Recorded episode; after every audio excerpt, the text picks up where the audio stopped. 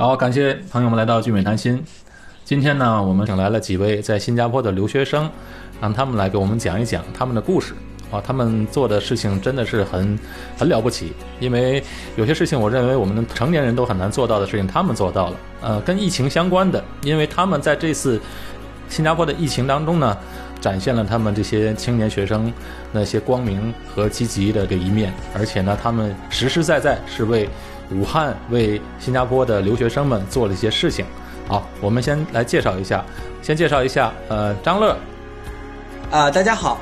我叫王张乐，我是一名在呃在新加坡留学七年的一个中国留学生，我现在就读于新加坡国立大学土木工程系，现在是大学三年级。谢谢大家。大家好，我是凯东，呃，我是我来新加坡留学五年了，然后我现在就读于新加坡淡马锡初级学院，我是一名高一的学生，啊，谢谢大家。志伟老师好，大家好，我叫杨泽浩。我是一名来新加坡留学了四年的留学生，我现在就读于德明政府中学，啊，高中二年级，也就是 J two。谢谢。我们先来张乐给我们讲一下你们这次活动呢，支援武汉的活动的一个过程，可以吗？好的，呃，我们这次活动的名称呢叫做支援武汉，守护坡党。那么这里的坡党并不是一个特别的党。而是指中国的留学生。那么我们从大年三十开始，呃，当我们听说新加坡有了第一例的这个呃这个新冠患者的时候呢，我们在四十八个小时内组成了由新加坡留学生的一个啊为主体的一个呃武汉驰援团。那么我们呢，在从大年三十开始到。啊，整个的二月到整个的二月份，我们帮助湖北省武汉周边的一些城市，例如说孝感的一些医院，那么通过中国的淘宝、京东等电商及点对点的快速投送，就是通过快递，那么啊，提供了一批总价值为五十万人民币左右的医疗物资。在一个月左右的时间内呢，想了各种各样的办法，送到了医院里的医疗工作者手中，帮助医疗工作者解决了燃眉之急。尤其是前期很多组织忽略掉的社区医院，那里的医疗工作者告诉我们，我们的医疗工作，呃，我们的医疗物资是他们唯一一批接收到的医疗物资。很不简单啊！你们学生们就能组织到五十万人民币的资金。这个五十万资金是怎么来的？呃，是这样，我们总共是通过两个方面来的。呃，第一个方面呢，就是我们首先是通过了朋友圈，就是朋友拉朋友，同学拉同学，我们在两天之内组成了三个两百多人的微信群组。那么在这些群组当中，有我们的同学，有我们的呃，还有各种各样的家长。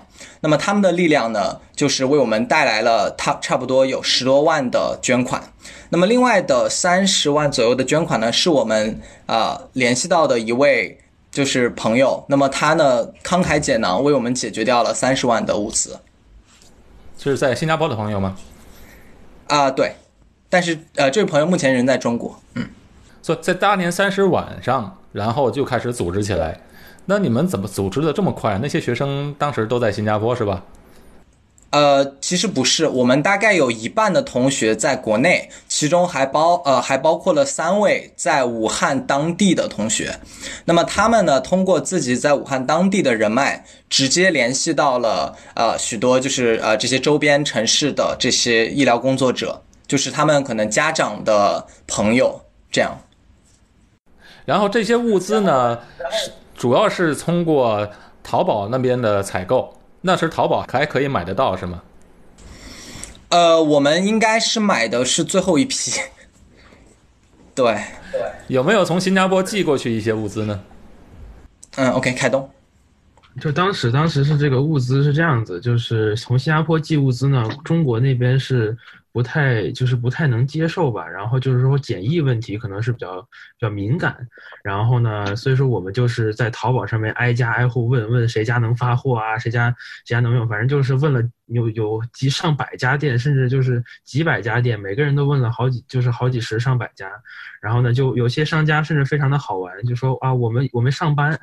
啊，但是我们要到这个这个这个大年初七之后才能发货。那时候这这可不行啊，对吧？我们这个我们现在就要，对吧？就 很好玩，对。那就是当时的物资呢，因为是口，因为口罩很难买到，然后呢，当时这个口罩有很多假冒伪劣的产品，所以我们就不敢贸然的购买，我们就把这个口罩的任务，就是就说白了，我们就我们就不买口罩了，我们转身买的是护目镜以及防护服这两个为我们的主要目标。然后呢，我们当时购购购了很购买了很多很很多幅的这个护目镜和防护服，大概有上上千枚吧，很了不起了。后来你们又是在除了支援武汉呢，也是给新加坡本地的留学生支援了一些口罩之类的物品，是吗？对，这些物资呢也是在新加坡采购的吗？是的，呃呃，这个部分呢是这样的，就是呃第二部分支援坡党的部分呢，其实是我就是亲自负责的，所以这个部分我可以给您多讲一点。啊，那么我们呃还是从一月二十四号讲起。那么在当天呢，我们就成立了两个部分，就是就是一个小组呢，他们会更专注于武汉这边，呃呃，不好意思，湖北省这边。另外一个小组主要就是专注于新加坡这边。那么就是包包包括我还有另外两位同学。那么我们呢，主要就是当时呢，就是在新加坡的各大啊口罩的厂商，比方说三 M。然后呢，比方说啊呃当呃，但是当时我们其实找的更多的是经销商，就是啊，就是说这些货物从集装箱就是下来之后，他们要卖到本地的一些零售商，所以我们等于就是先找这个中间的这个经销商。那么最后呢，我们是联系到了一家就是做劳保物品的一个经销商，那么他愿意以成本价，然后呢卖给我们。当时是我们是买了一千多个啊 N 九五的一个这个口罩。然后啊，第一批口罩的呃，第一批就是支援本地的同学的这一批口罩的呃资金呢，就是啊，主要是有呃两部分，一部分呢就是这个新安新安国际教育的梁老师，然后另外一部分呢就是我自己的一些零花钱，那我把这些都拿出来，然后呢购买了一千多个口罩，然后然后在第二天，也就是大年初一。的早上，我们就开始了在新加坡的各大呃呃各大中国留学生宿舍开始的分发。那么我们在当天就发出去了，我算一下，应该是九百九百多个口罩。也就是说，我我们是一人拿两个，一人拿两个口罩。也就是说，大概有四百多名同学在大年初一的时候就得到了呃第一道面对这个病毒的防线。嗯嗯。好这个时候呢，还是在过年刚过完年的时候，是吗？对，就是在三天年假的时候。那时候新加坡的还没有号召人们都戴口罩，还是说出门呃有病时候才戴口罩？那你们怎么想到这么早就把口罩准备好了呢？是同学们要求的吗？呃，不是，没有没有没有同学要求我们，因为我们当时在呃在国内的话，就是像国内的一些新闻，我们也是可以看到。那么。嗯，那么在这些新闻当中，我们就发现国内当时已经是要求所有人戴口罩了，所以我们就就就预测说，新加坡应该很快也会要求大家戴口罩，并且呃，当时新加坡已经有了第一呃第一例确诊嘛，就是第一例的社区确诊，呃，那么这个时候我们就在想说，那可能啊病毒已经在新加坡存在了，那么我们的同学们他们住在宿舍，那么就是相对住的比较。呃，比较接近一点，就是生活空间相对比较，嗯，怎么讲，就是，就是大家更，啊，更密集一点。所以说，一旦出现感染，那么后果将不堪设想。所以我们当时就，呃，呃，当机立断，我们就说，就一致同意说，我们就是分出第二个小组去，呃，为我们的同学们构建第一道防线。嗯，然后，嗯，然后，然后这个其实还有个后续。就是就是在二月份的时候，呃，新加坡的来佛士出院出现了第一例确诊。那么我们的同学们就是有呃有很多他们是住在来佛士出院宿舍的，所以在当时我们就呃相当于特别照顾了来福士出院。那么我们又去购置了第二批医疗物资，就包括像洗手液，像包括这个消毒水啊，然后呢还有口罩。然后我们就统一送到了来佛士，呃，来佛士的这个宿舍，因为就是，啊、就是为了保护他们，嗯，呃，而且来佛士呃，而且来佛士宿舍他们的居住更为密集，呃，就是相对更更为密集一点，更为密集就是多少人一个宿舍啊？呃，他们有的房间是四到六个人，四到六个人，多大对房间呢？是上下铺吗？呃，对他们有的是上下铺，就是整个整个宿舍里面人比较多了，那么你们反应也相当快了，因为那时候等到我们等到我那时想起来买口罩寄给国内的亲友的时候，我已经买不到口罩了，特别是 N 九五根本就买不到。呃，凯通可以跟我们讲讲你们是怎么协助中国大使馆来发口罩的呢？呃，是这样子啊，大使馆这边是我们一开始就是疫情快差不多就是开始相对来说比较严重的时候，然后我们就给大使馆发了一封邮件，询问这个身为留学生，我们在这个疫情越发严重下，我们能做一些什么？是你自己发的邮件？对，是我们发的邮件，然后是是我的一个学长发的，然后我们得到的回复是大使馆的这个教育处的第一秘书燕秘书联系我们了，说是希望我们能建立一个防疫互助小组，然后呢，然后能帮助在宿舍的学生这个留学生们。然后呢，于是我们就加急成立了这么一个新加坡中学中国留学生的防疫互助小组。然后呢，大使馆当时的当时说是希望我们这个能联系每个宿舍都联系一到两个两个学生，然后来协助协助大使馆去给学生们发发这个口罩。对，嗯。然后我们因为之前我们在发口罩的时候，其实每就发第一批我们自己的口罩的时候，其实已经有联系到了很多宿舍里面的同学，然后，所以我们这次就又一次的再去联系了他们，然后呢，就让他们去这个负责去分发这些口罩，然后我后来，然后我们当时就是首先第一个比较难的事情就是我们要去统计这个宿舍里到底有多少中国留学生。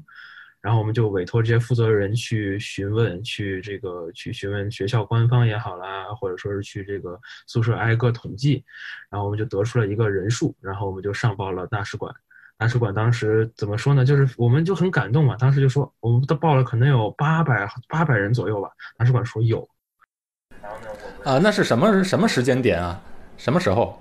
就是在这个新加坡断路器的之前，我们去我们这些负责人去、去新加坡大使馆那一天拿口罩那一天，李显龙总理在在电视上面说要要有这个断路器的那一天，就非常非常巧啊！就那一天当天就说要要停课了。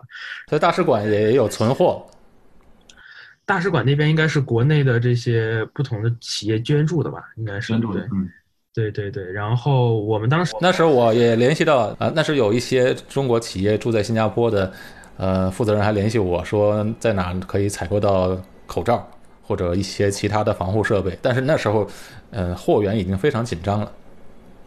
这是在过过完春节之后，基本上都买不到了。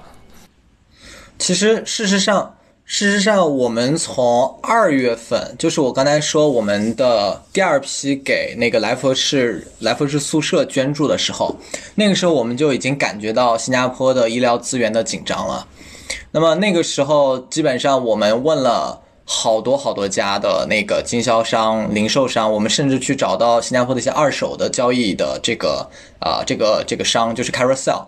那么啊、这里面还有一个小插曲，就是我想去在那个上面去订一批口罩，发给我们的同学们啊、也就是来佛士的同学们。结果就当时还被骗子骗去了，呃，就是几百块钱。对，然后我当时还去就是。对，就遇到骗子，然后我当时还去警察局，然后就去报警，然后最后把这个钱追回来了。哦，还真追回来了，抓到那个人了。对，最后追回来。对，呃，就那个人，就是他，其实算是自首吧，就是他自己过去，然后说，哎呀，这个这个这个，呃，确实也是没有没有这个口罩什么什么，然后他就，呃，把那个钱就相当于退回来了。嗯，对，就还行啊。大使馆结果分给每个学生多少口罩啊？呃每一个人分的第一批分发的是十个，十个，就是那个医用口罩。对医用口罩。嗯因为在那个断路期之前，我们还不清楚这个各个宿舍的这个这个这个规矩吧。因为到后来就会发现宿舍要求在宿舍内部也要也要戴口罩，像泽浩他们现在就是在宿舍里面也是要戴口罩，所以说他们就算在宿舍里面不出去啊，依然是有这个口罩的需求对。泽浩目前就是住在这个宿舍吗？对我现在目前住在德明宿舍，就是新加坡这个各个各大宿舍都都严格要求，就是你只要一出房间门到公共就是公共区域，包括啊食堂等之类的，就是必须要戴上口罩。嗯，呃，接受到的最早的一批口罩就是大使馆赠送的这批口罩吗？对对对，当时我们宿舍是啊都接收到了，就当时非常非常感动。后来有给学生分发口罩吗？政府，新加坡政府也给学生分发口罩。哦，对，新加坡政府那个是要自己去自己去领那个。然后在你们宿舍里，现在离你们那个德明学校、德明政府中学远不远？啊，我们现在德明的宿舍就是在德明政府中学里面，但是也有一些其他的学校会住在这个德明宿舍里面。哦，你现在就住在德明宿舍里面对对对，啊？现在反正也学校也放假了，你也只在学校里不出去了。对，是我们现在是都严格禁止不让出去，就是为了防止，就是因为宿舍这个毕竟是比人比较密集，然后所以说啊、这个新加坡各大宿舍都比较严格管控这个宿舍的进出情况。你现在宿舍里住了几个人啊？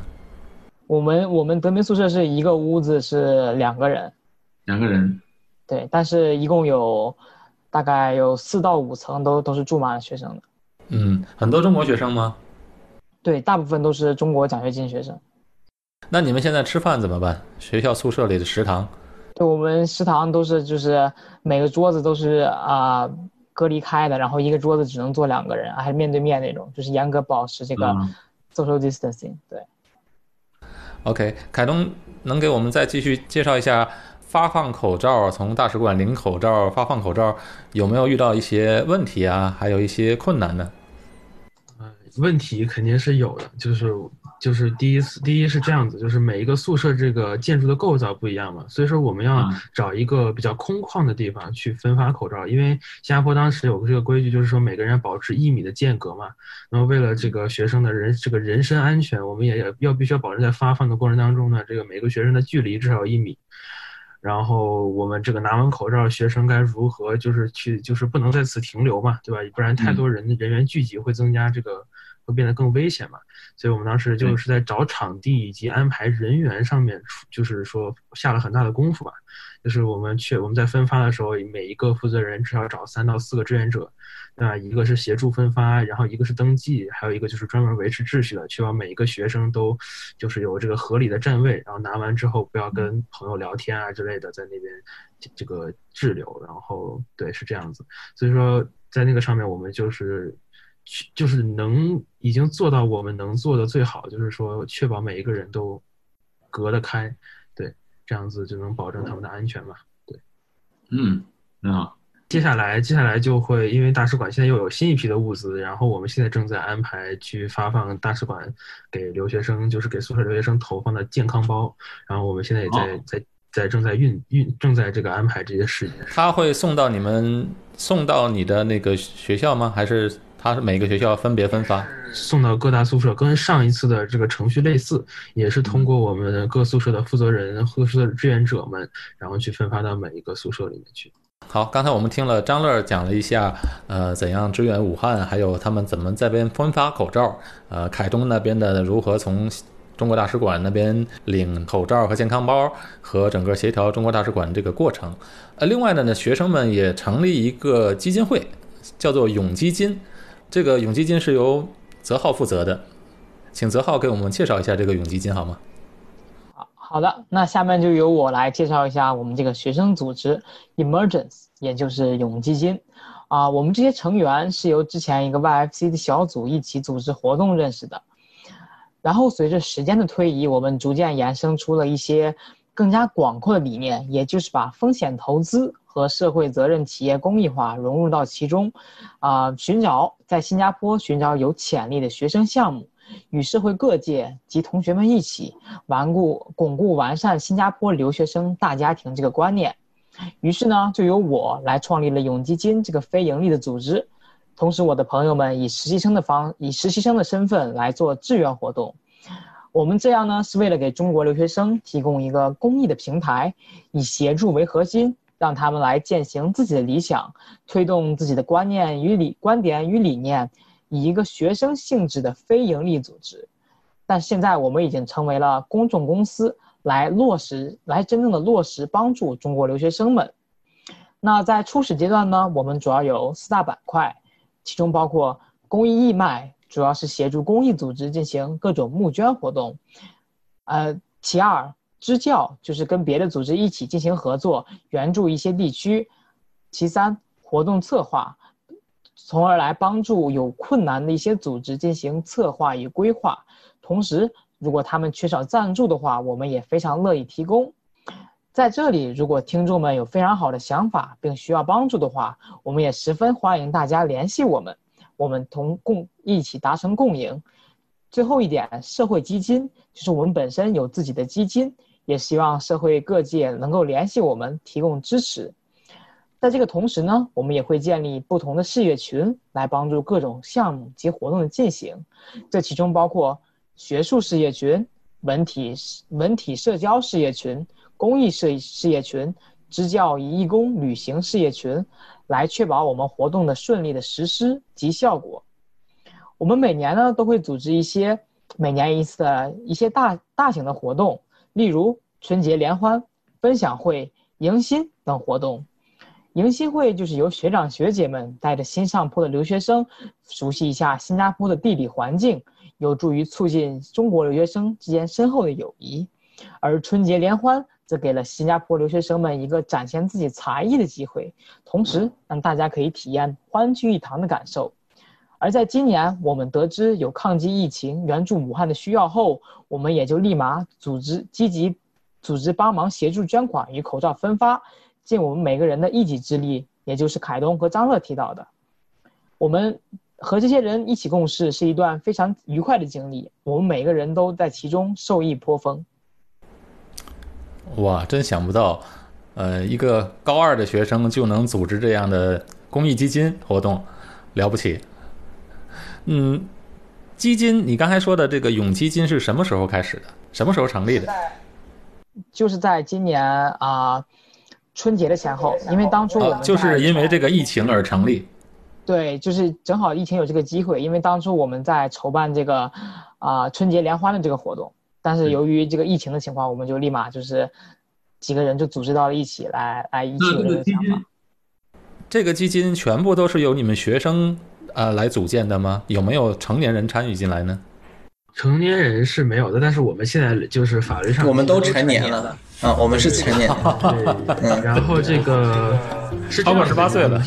永基金这个这个这个这个这个想法，其实是去年年年年初年年末的时候，大概就是我们讨论出来，就是我们跟泽浩啊，然后几个朋友一起讨论说，我们有没有这个，我们一一开始是个 YFC 嘛，就是 Use for Cause，就是大概是一个，就是也是一个公益性的项目，然后然后我们认识，对公益项目我们认我刚刚认识的，然后我们就讨论说，我们如何说自己亲自去做一些这些事情，然后我们就讨论说，我们是否可以自己注册一个法律实体。啊，当然，因为身份的问题，我们只能用这个实习生的身份去，对吧？然后去去去去加入这个这个组织嘛。所以说，我就是我们当时就想到了这么一个想法。那么说，那既然能可以做，那我们为什么不做呢？对吧？那实际上的法人是谁呢？对，就是我们的泽浩同学。泽浩同志，泽浩是，对，他现在是那个是永久居民嘛？永久居民是可以拿这个作为董事，可以做董事的，对。三位同学来讲讲你们自己吧。泽浩，你刚才说你已经是新加坡的永久居民，那你什么时候申请到永久居民的？啊，这个是因为因为啊，我是啊考完 O Level，因为他这个申请永久居民有一个条件，就是一定要在新加坡啊待两年以上，然后有一个大型考试的成绩。所以说啊，我在考完 O Level 以后才可以才有资格来申请这个永久居民。呃，你来几年了？对了，刚才你说。啊，来四年了。对，那你一开始通过 A E I S 的考试来上中学的是吗？对，通过 A E I S 来。呃，泽浩是国内哪里的？哪一个城市的？我是河北保定的。河北保定，哇，那里的都是个学霸。啊，这还好。啊，然后通过那边考试，然后过来，一开始就在德明吗？我一开始是在一个啊普通的一个邻里中学，然后。在这边读了两年，对，考 O level，然后考到了德明。呃，那你今年是高二了，对，今年高二，今年考这个高二，今年高二考 A 水准，然后就要考大学了。你理想的大学是在哪里呢？呃，我我还得先服两年兵役，然后再考大学。对了对了，那你未来的目标你是要上新加坡的大学吗？还是去继续去国外呢？啊、理想上是，呃，想想往英国那边考想英英国那边考啊？OK，有目标的专业吗？啊、准备学学经济金融。那很棒。所以将来在英国读完书，还打算回新加坡工作。啊、应该是这个这个打算。嗯，好凯东是也是通过 AEIS 考试吗？对对对，我是通过 AES 过来的，对，过来啊我是从中医就来了，对，从中医的，你是在国内哪一个城市啊？啊，我是在北京，嗯，北京啊，然后中医考过来，那现在，呃，一开始也是在普通的一个学校里，是的，是的，嗯，也是经过欧考是吗对，是也是 O level 考的那个淡马锡的，对，？OK，现在在在马西出院。对，是的，是的，你的未来的目标是什么？嗯，想去想去想去英国吧，就是目前想去 UCL，就是伦敦大学学院，对，是也是因为那边的专业比较适合，是有你理想中的专业是吧？对对对，是的，是的，嗯，是学哪方面呢？打算学心心理学有关的吧，心理学呢，哇，那很棒。张乐现在是已经高三，呃，已经大三了。对，我是大三。张乐已经大三了。当时张乐是通过 SM Two 过来的，呃，我是 SME 一，我是 SME 一奖学金得主。所以在中学就拿着奖学金来的。那你是从哪一个城市过来呢？呃，我是甘肃兰州人。呃，我们对口的是呃，我们当时对口的是淡马锡中学，然后淡马锡中学两年之后，我是呃 A 水准考到了安德逊书院，然后安德逊书院呢就是呃 A 水准考到呃国大。嗯，O 水准考到安德逊，然后 A 水准要考到国大。现在是学哪方面的专业？呃，我是学土木工程，然后嗯，对，然后比较喜欢这个啊、交通的这边，就是交通规划、城市规划。城市规划，那也很棒。你在新加坡已经当完兵了吗？呃，我没有，我没有服兵役，我没有服兵役，就是我呃，就是我没有我我没有拿 PR，我现在还是学生证。啊，你现在还是学生证，就是当时你可以选择服兵役是吧？呃，对，就是我可以选择去申请 PR，然后去服兵役这些。嗯，所以，那你现在工作完之后，你打算是呃也是在新加坡继续工作呢，还是要再往国外呢？呃，我我的未来应该是会留在新加坡，因为我在这边已经七年，然后我对新加坡是非常非常熟悉啊、然后呢，我的整个的这个教育基本上都是在新加坡完成的，嗯，包括对，包括我未来可能研究生也会在新加坡本地读，所以我会呃，然后未来呢读完之后呢，我可能会想在新加坡创业，嗯，这个是我目前的打算。那将来早晚也是要服完两年兵役了。嗯，也不是，呃，新加坡的 PR 的话是有两种两呃有有两种 scheme，呃，就是两种政策，一种呢我们把它叫做 student scheme，也就是说学生的。就是学生证的状态下去申请 PR，这样子的话是一定要服兵役的。也就是说，呃，最低是刚满十八岁，也就是说高二毕业。那么最高呢，是我认识的一个朋友，是他当时是已经上博士了，但是他是学生证，所以转他也要去服兵役。那么第二种呢，叫做 working scheme，也就是说从呃从工作准证转为 PR。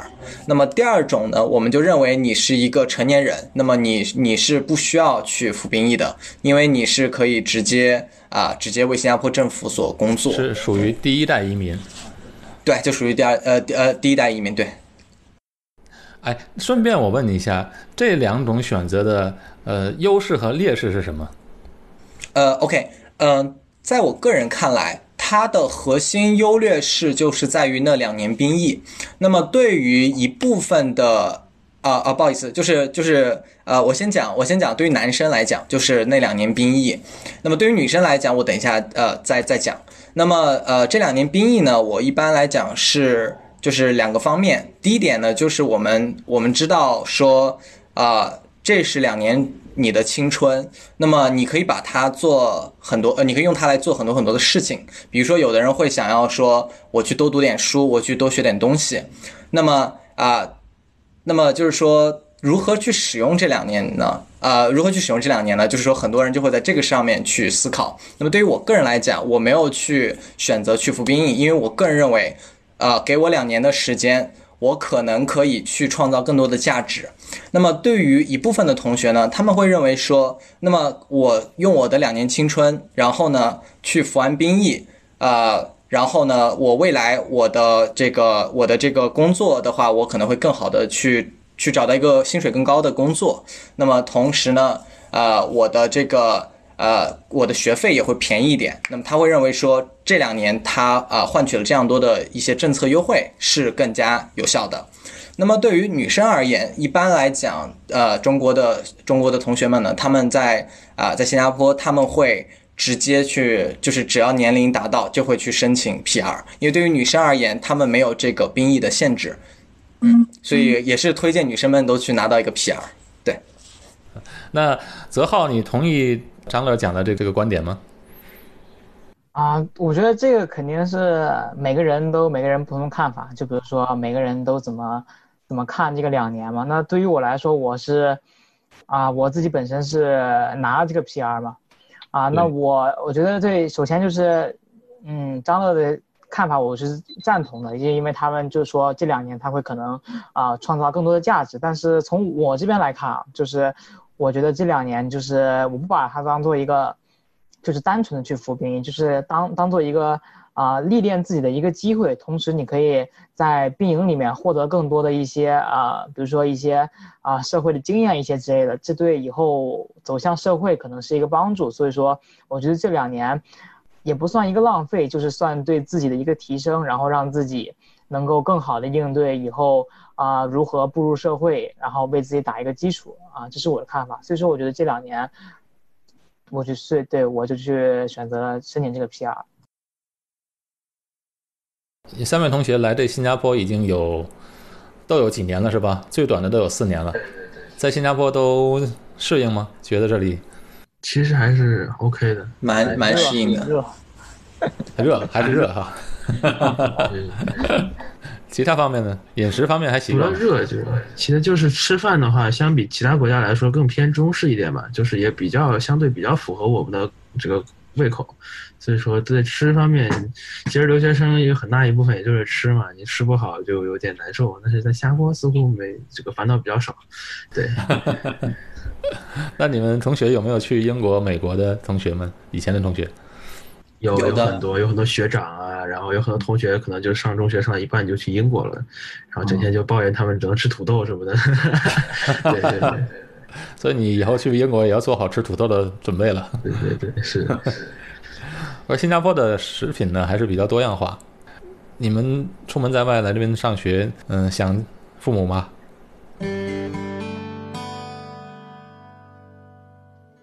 呃。都说乡愁是一张贵贵的飞机票，我在这头，爸妈在那头，对吧？现在飞机票都买不到尤其是因为疫情，对，尤其是因为疫情又买不到，所以，呃，可能会有一点想家吧，但是还好，其实还好。可能父母会惦记你们了。嗯，对对对，会。这个我妈前两天还认非常认真的问我说说要要给你买张飞机票，你飞回来。我说，我这做不了，做不了。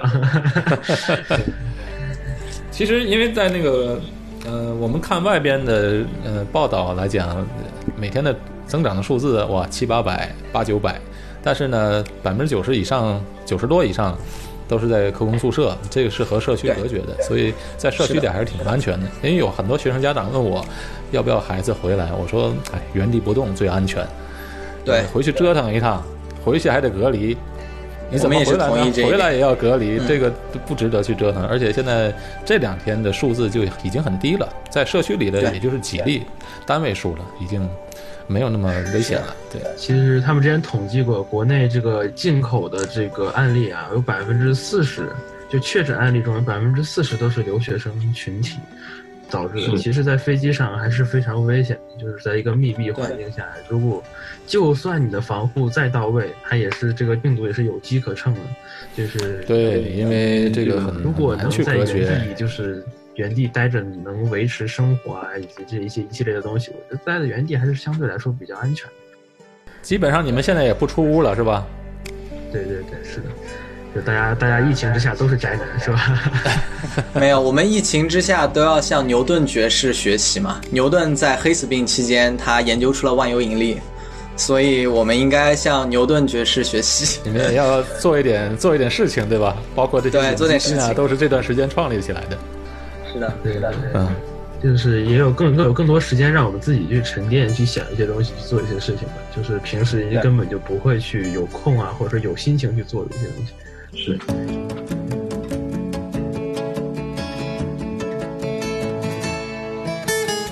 那么，呃，在疫情期间，我们看到前往世界各国的中国留学生，在异国他乡也在心系祖国。比方说，像北美留学生组织了百万口罩团队；比方说，像英国回国留学生成为一名这个志愿者。那么，疫情对于我们这一辈人来说是一个百年之大巨变。我们的生活和学习在这里也多多少少的受到了一些影响，但是呢，只要心存感激，心存希望，我相信我们一定能够战胜这次疫情。所以，我也我也在这里也是希望号召所有的就是啊，新加坡的中国留学生，就是啊啊，怎么讲，就是风雨过后一定会有彩虹，所以就是不要不要担心啊。好，非常感谢三位同学的分享，也感谢你们在这段时间做出这么多努力，为这个社会、为这个留学生们群体们带来这么多的福利和一些贡献。啊，感谢你们今天来到我们的节目当中。那今天的节目我们是在新加坡 连线来录制的，特殊时期用特殊的办法啊。好，谢谢你们参与，再见。好，再见，谢谢大家。